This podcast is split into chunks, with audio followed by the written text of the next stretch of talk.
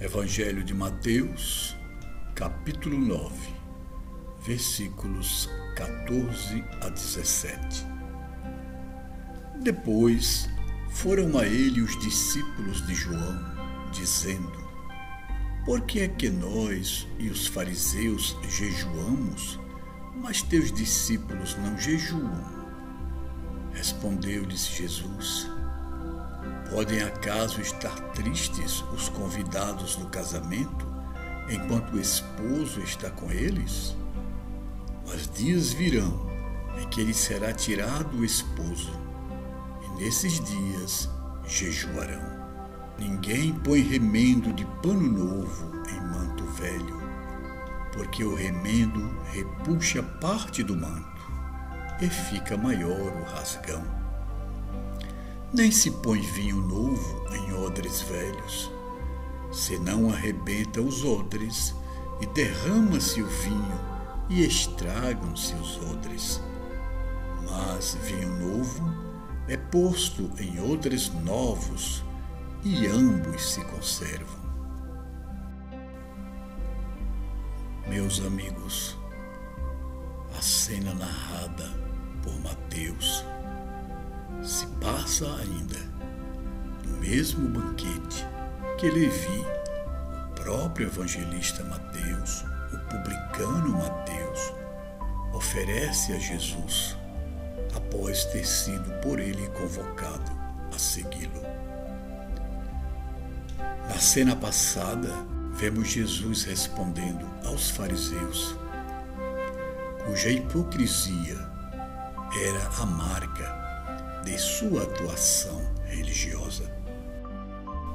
Agora, Jesus se defronta com os discípulos de João, que são homens sinceros, mas se perdem no rigorismo, no cumprimento exagerado dos ritos, dos preceitos da lei, quando na visão de Jesus, a essência deve estar em primeiro lugar e o amor deve estar acima de tudo. Jesus responde a eles de uma forma simbólica, mostrando que em uma festa de casamento não há nenhum sentido para jejuar. O jejum na prática tradicional judaica, era caracterizado por aparências exteriores, com os judeus banhando a cabeça com óleo que escorria pela barba e pulverizando cinza no cabelo e no rosto, enquanto vestiam roupas velhas e sujas. Era uma forma de mostrar que estavam tristes, quando nem sempre havia correspondência entre essa aparência e os seus sentimentos. Não havia sentido para jejuar quando se estava numa festa comemorando um grande acontecimento. Jesus estava com os seus discípulos. O esposo estava na festa portanto, não havia sentido para o jejum.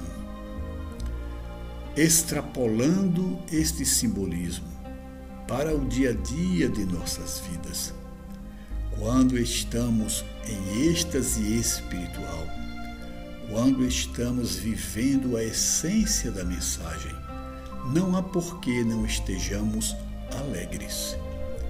O iluminado espiritualmente é aquele que confraterniza, é aquele que compartilha a sua alegria com os seus irmãos.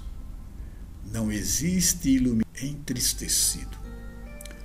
Há, no entanto, um outro ensinamento nesta passagem do evangelista Mateus. Jesus se refere à colocação de remendo de pano novo em pano velho e o uso de vinho novo em odres velhos. O odre era um recipiente construído com a pele de carneiro. Ali se transportavam líquidos como água, leite coalhado e também vinho. O vinho novo em odre velho, ao fermentar, rompia a pele e vazava o vinho e se estragava o odre. Jesus quer dizer com isso que a mensagem do Evangelho, que é boa nova, que, é a abertura para um novo tempo e uma nova forma de viver, significa a disponibilidade para uma renovação radical, uma libertação de crenças e padrões antigos que nos impedem de ir adiante.